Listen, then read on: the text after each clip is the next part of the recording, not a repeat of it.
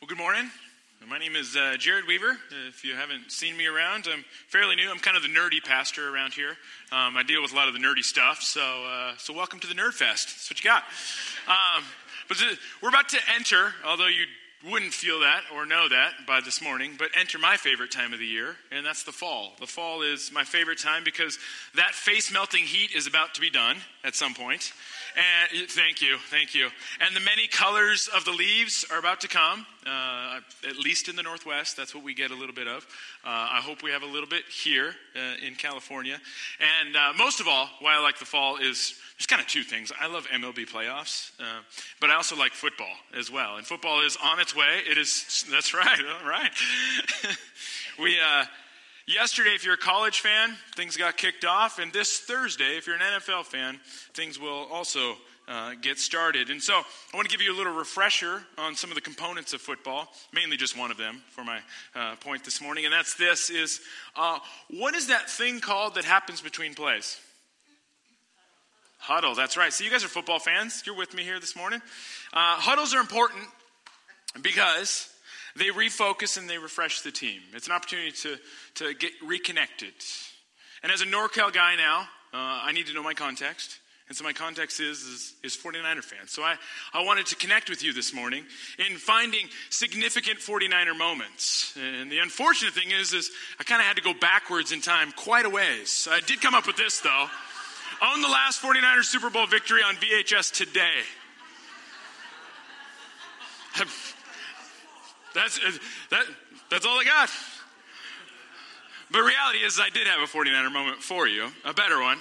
And that is that uh, one of the more famous huddle stories comes from Super Bowl 23, 1989. And that would be Joe Montana. You guys all know who that guy is right there. Yeah, you're feeling it. You're living the glory.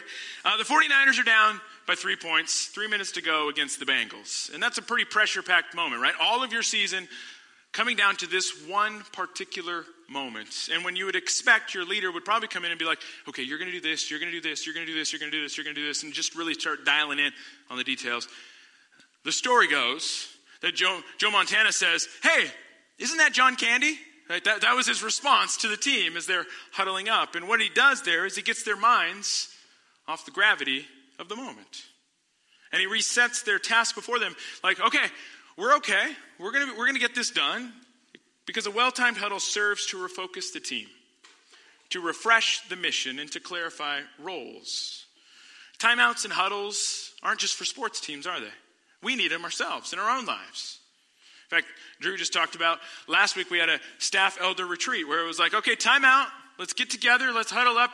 Are we still on mission? Are we still carrying out this idea of being a church planting church, of multiplying ourselves? Are we still doing that? How are we doing that? What's happening here? Onity and I ourselves, we do similar things. We do dates. Uh, uh, right now, we do lunchtime dates because Xander just started uh, preschool or whatever it is, pre K, one of the two around here. Uh, he is jumped in, and so we have a two-hour window from 12 to 2:30. And so this Sunday or this Friday, we went and had uh, some coffee at Starbucks, and we actually realized we like each other. That's what's great, right? Like that's what a date is. Like, hey, you're my friend. Cool. Like we love each other. That's good. And so you yourself, you might have weekly work meetings. You might have family nights that you have, etc. We all have our, our ways that we, we, we come together and we refocus ourselves on the mission.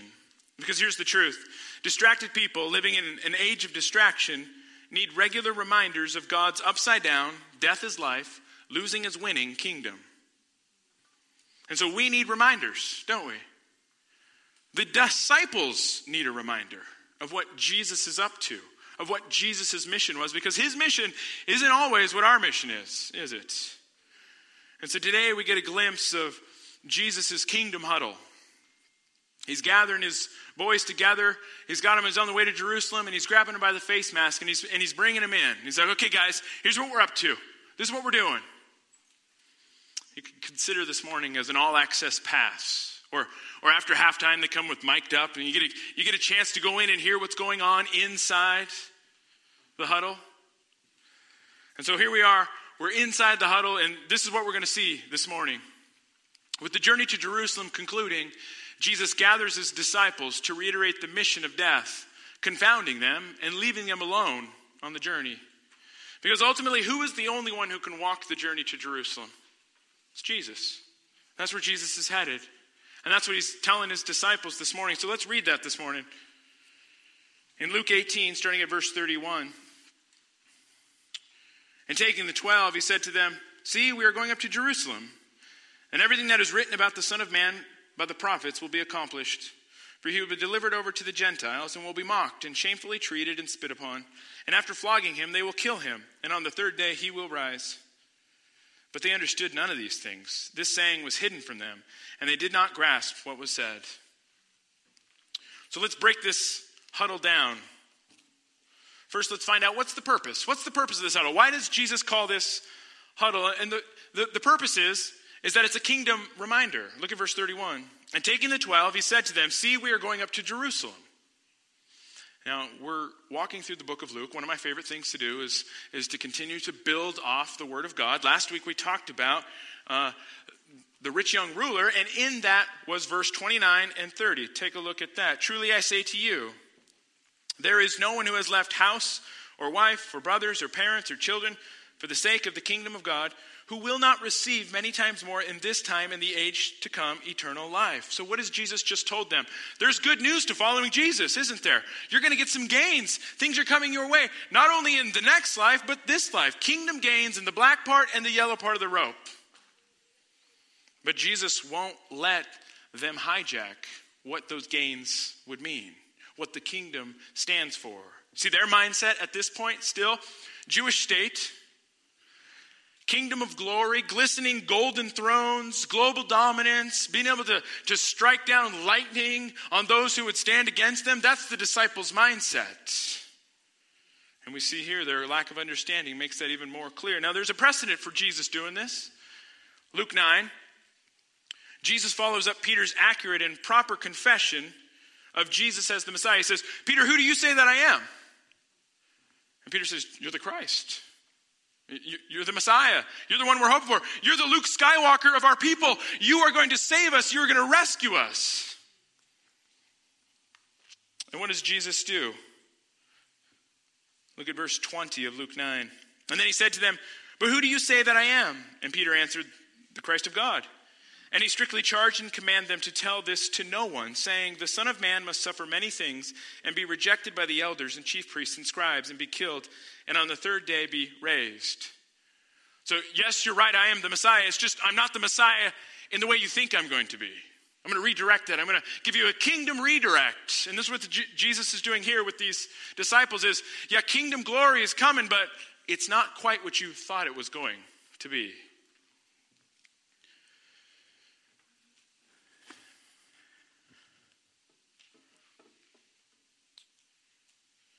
And so, what we have here is Jesus is showing us the upside down kingdom die to live, serve for greatness, and lose to win. Those don't make sense. That doesn't make sense in our economy, does it? Our way of thinking, that's not how you work. And so, friend, Jesus is huddling you up this morning. He's got you. And he's reminding you that his kingdom, his plans, his ways, are not yours. He works outside of what you can see, outside of what you can understand, outside of what your eyes can behold. God doesn't operate based on the things that we understand, does He? And thank the Lord. And so Jesus is reminding you of that truth this morning. So, you who are asking, God, what are you doing? Is there any of you this morning? Like, God, what are you doing? What are you doing in my life? Why am I still stuck in the same job? Why did my dreams for my family or my marriage, why did they not work out as I thought they would? Why do I have to struggle with my health? God, what are you up to? Why did that thing have to happen to me? Fill in the blank. Why did that have to happen, God? And friend, I don't have the answer because I'm not God. But what I can do is provide you with an encouragement that is anchored on a D and I when dreams are dashed. We need something to hold on to, don't we? We need something to hold on to that, that God is still up to something. And I pre- present to you, huh. Whew. 2 Corinthians 4:17 For this light and momentary affliction is preparing for us an eternal weight of glory beyond all comparison. Look not to the things that are seen, but look to the things that are unseen. For the things that are seen are transient, but the things that are unseen are eternal. What's going to hold you through when you're like, God, I don't understand? What holds you through in that moment is the truth that God is up to something, either in this life or the next. You see, difficulties in the black part of the rope pale in comparison to the glory that is yours in eternity. Do you hear that? This light and moment, light and momentary, eternal, weighty glory is yours, Christian. He's up to something. You see, in the kingdom of God, every setback is a setup, either in this life or the next. And so, how is God giving you that kingdom reminder this morning? What is He telling you? What is He saying? I, I got it. I'm doing my thing. The kingdom's still advancing. Because despite what it seems, the king and his kingdom still advances. And we see that in our second breakdown point, and that's this is the game plan. What is Jesus' game plan? What's the purpose of this huddle? And now what's, what's he going to do? And that's this is that the kingdom advances through the king's death. The kingdom is going to actually advance through the king's death. So, so when Jesus arrives in Jerusalem, it will mean an unjust, shameful death of the disciples' Messiah, King, their great hope. Now remember, what have these disciples done for Jesus? just simply giving up everything, right? And, and now the plan is you're going to walk into Jerusalem and you're going to die.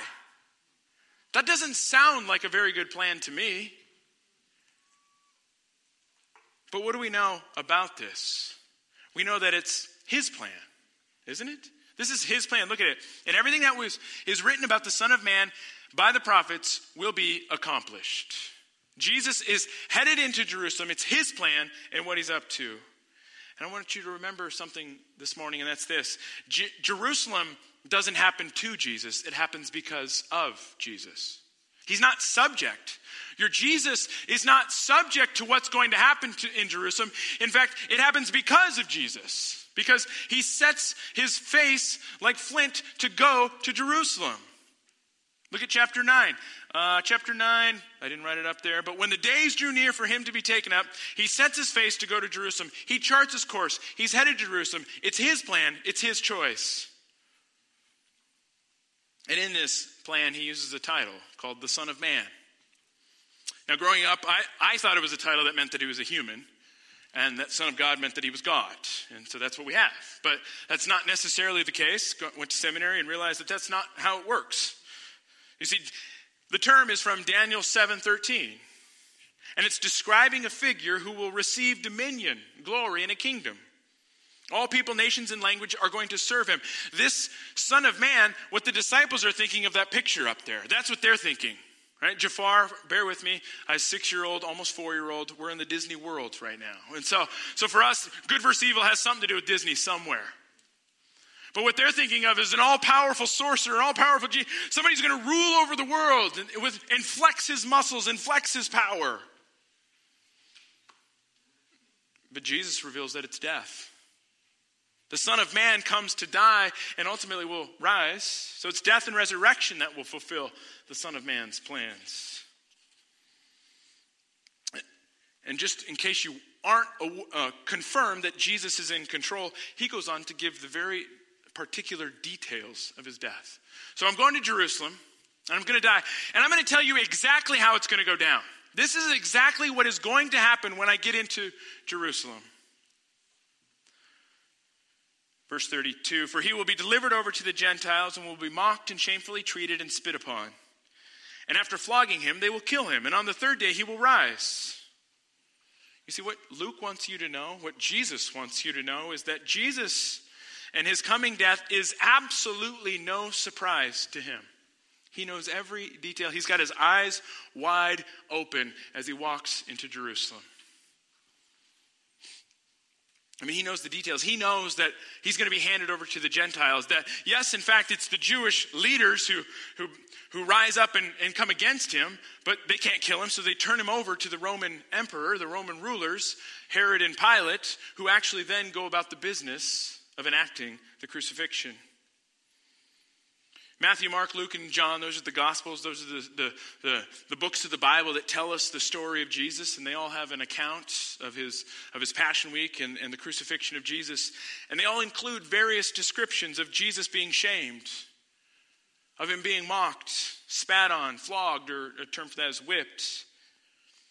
And he knowingly walks into this gruesome death.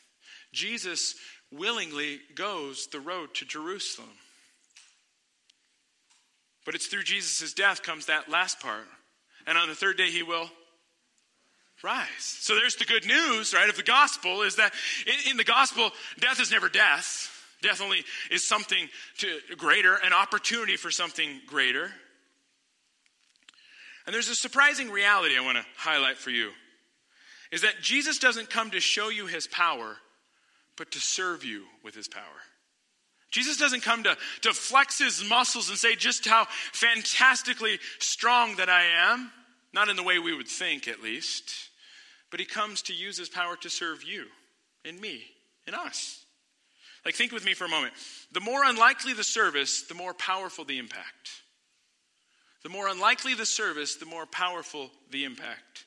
I'm not amazed when, when I get that opportunity to go out on a date with my wife, which happens occasionally, right? But, but I'm never amazed when they bring me my food, when a waiter brings it to me. I'm never amazed when the waiter decides to pour water in my glass. Why is that? Well, because I'm paying for it, for one. But, but, but uh, it's an expectation, isn't it?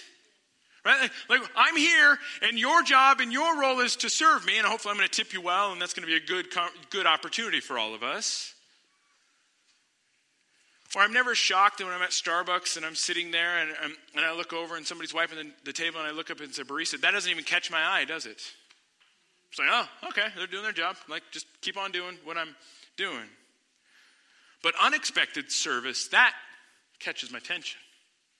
If I'm at Starbucks and I'm doing my thing and I look up and it's a, and it's a customer, uh, you know, getting their stuff together and cleaning up their mess, you know, I have kids and so, you know, the mess that we made with the donuts that are everywhere and, and trying to put all that together, that catches my, oh, look, look at that person.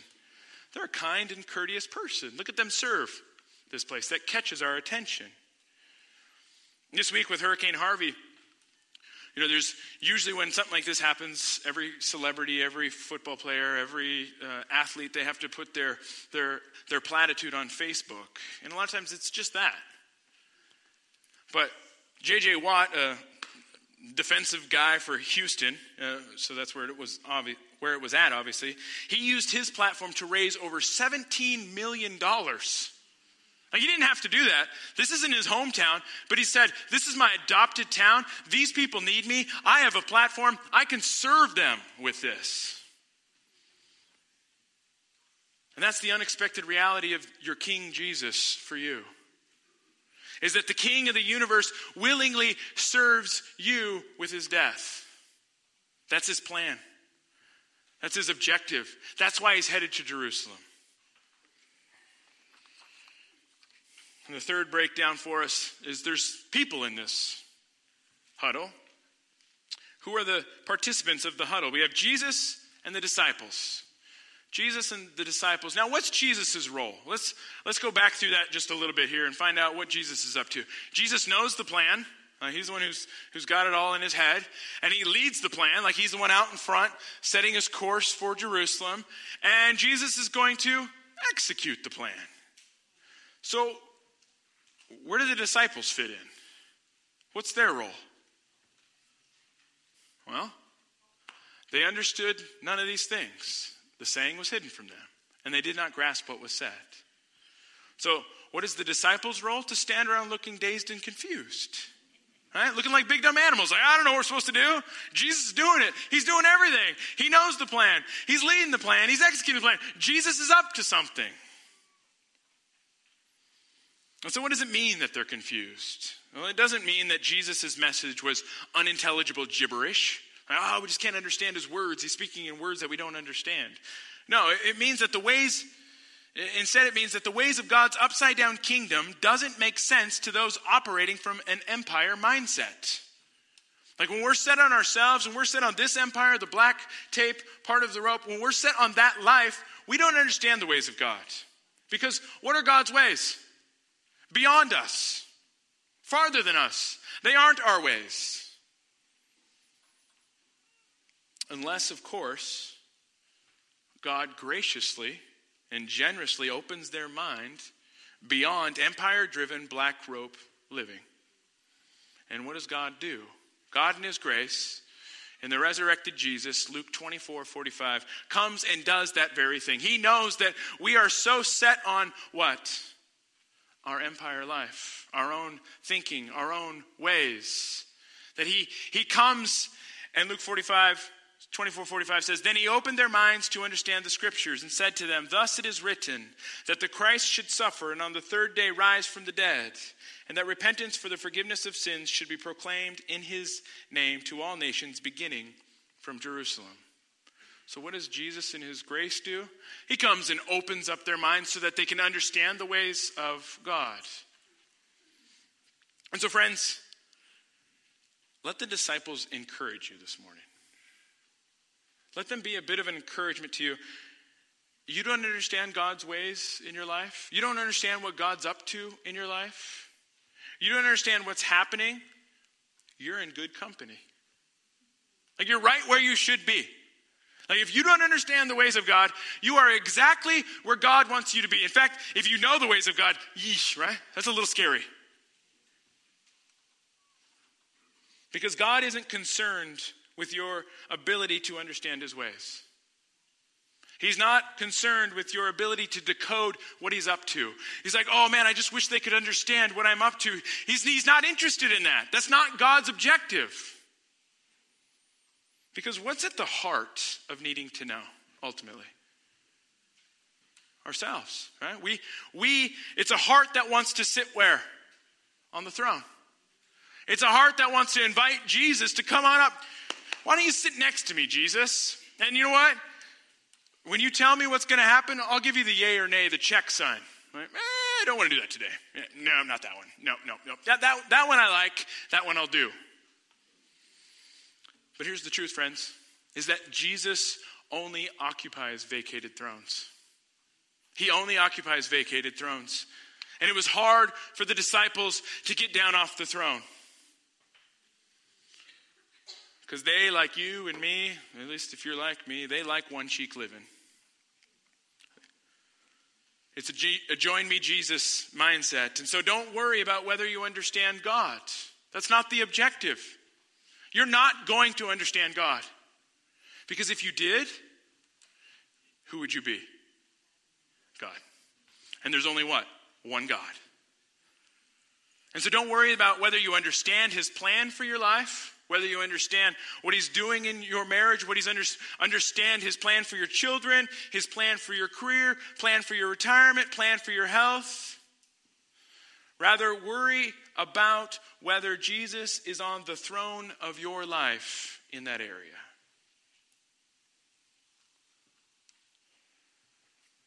So, our final take home is a grab the face mask question. Because here we have Jesus. He's huddling up his disciples, and he's grabbing each one of you this morning. He wants to get your attention. He wants to pull you in, and he wants you to look him in the eyes. For some of you, he's, he's reaching up real strong and real hard, real firm, right? You get down here, and you, you look me in the eyes. And others, he's like, okay, come on, come here, come here. You know, just gently coaxing you, grabbing you. But he's got you locked in with your face. And he's asking you the question Will you trust me? Will you trust Jesus with your one thing? Will you trust me with your one thing? Because last week Drew talked to, told us to consider what is our one thing? What is our one thing that if, if I lost that one thing, it would feel like I died? Like that's why I get out of bed is for that one thing. And if you if you make me get down off the throne of that God, I don't think I can handle it. What is that one thing? It might be our children. It might be their future or their happiness. Like the idea of them being missionaries in a foreign land would just is just too much to handle. It might be our career's trajectory, where it's headed. Like, that's the one I need to have my career because there's my identity, God. I need that. It could be the comfort of financial security. It's like, I need to be insulated by wealth because then I don't have to worry about things. Could be something as good and honest as I, I really just need the approval of my spouse. I want to please him or her. Like, and I can't live with, with having them not be okay with me. Friend, it's that one thing that he's asking you to come down off the throne. It's that one thing that he's, that's how he's calling you to die this morning. Because only one person can walk the journey to Jerusalem and pay your sin debt. That's Jesus. But he's asking you to, to come on down and to let Jesus take his rightful place. I want to woo you with this, though. Like, here, like this is what God is. Like He's not just interested, you know, get, get rid of that thing, get it out of here. No. Jesus like, I got something better for you. I got something better. Your Jesus came down from the throne of heaven. Like willingly came down from the throne of heaven, perfect, infinite relationship with his, with his Father and the Holy Spirit, and he came down from the throne of heaven. On a golden throne? No. No, he comes to walk the path to Jerusalem. And what's Jerusalem mean for him? His unjust, shameful death on a cross that's going to pay your eternal debt.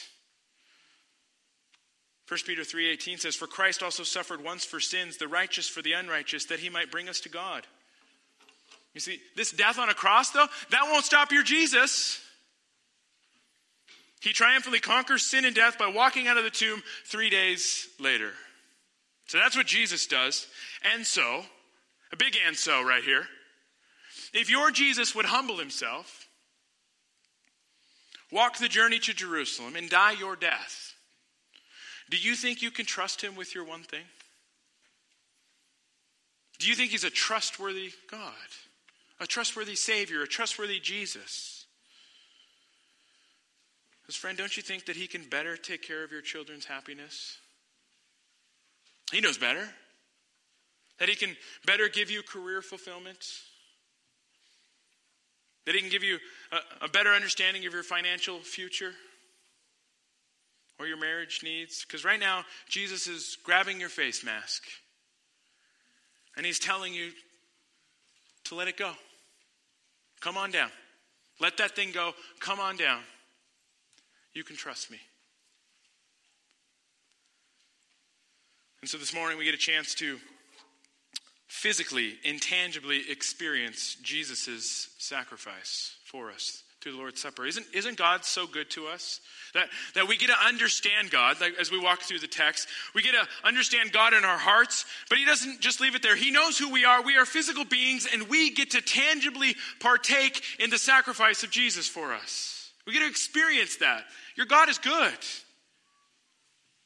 And so this morning, when you taste that bread and when you drink that cup, remember that Jesus' body was broken and his blood was shed for, for you. Like Jesus, that, that's your particular opportunity to experience Jesus' sacrifice for you. And this morning, before you taste the bread and drink the cup, ask God for faith to repent of your one thing. Ask Him for the faith to repent of your one thing. And use this communion to confess your heart's desire to cling to that one thing. That, that God, I in fact want to cling to that more than I want to cling to you. And ask for the faith to replace that idol with, with this that Jesus is better. Jesus is better. And so, this is a time this morning reserved for those who believe, though imperfectly, that God's better is better and trust Jesus as their single hope of being with God. So, this morning, as you prepare, let me read to you Paul's word to the Corinthians in 1 Corinthians 11. For I received from the Lord what I also delivered to you that the Lord Jesus, on the night when he was betrayed, took bread. And when he had given thanks, he broke it and said, My friends, this is for you. This is my body, which is for you. Do this in remembrance of me. And in the same way, also he took the cup after supper, saying, This cup is the new covenant in my blood. Do this as often as you drink it in remembrance of me. For as often as you eat this bread and drink the cup, you proclaim the Lord's death until he comes. And so there are stations up here in the front and two in the back, and there's gluten free as well over there in the back. The worship team is going to give you some time. There's, there's a couple songs, so you don't have to you don't have to race up this morning. You can take a little time to reflect. Take a little time to, to repent of your one thing and say, say, God, help me to take that down off the throne. And would you replace that with faith? Faith in you. Faith that Jesus is better than that one thing. Would you give me that faith this morning? Let me pray for you and for us. Heavenly Father, we thank you this morning for your Son. We thank you for Jesus that he willingly went the way to Jerusalem. And then he went the way of the cross so that we might have access with you. And so, God, I thank you this morning that we can come to you confidently because of Jesus, knowing that we get to stand before you in your presence and there is nothing else that we can do for you to be happy with us. So, God, I, I, pray that you would help us, Lord, because of that truth, because of that reality of, of who you've made us to be, through the person of your Son Jesus, through his work, that you would help us to, to gladly take down the, the one thing in our heart and in our lives that is ruling and reigning supreme and replace it with this Jesus who loves us, who died for us, and who rose it's in His name we pray. Amen.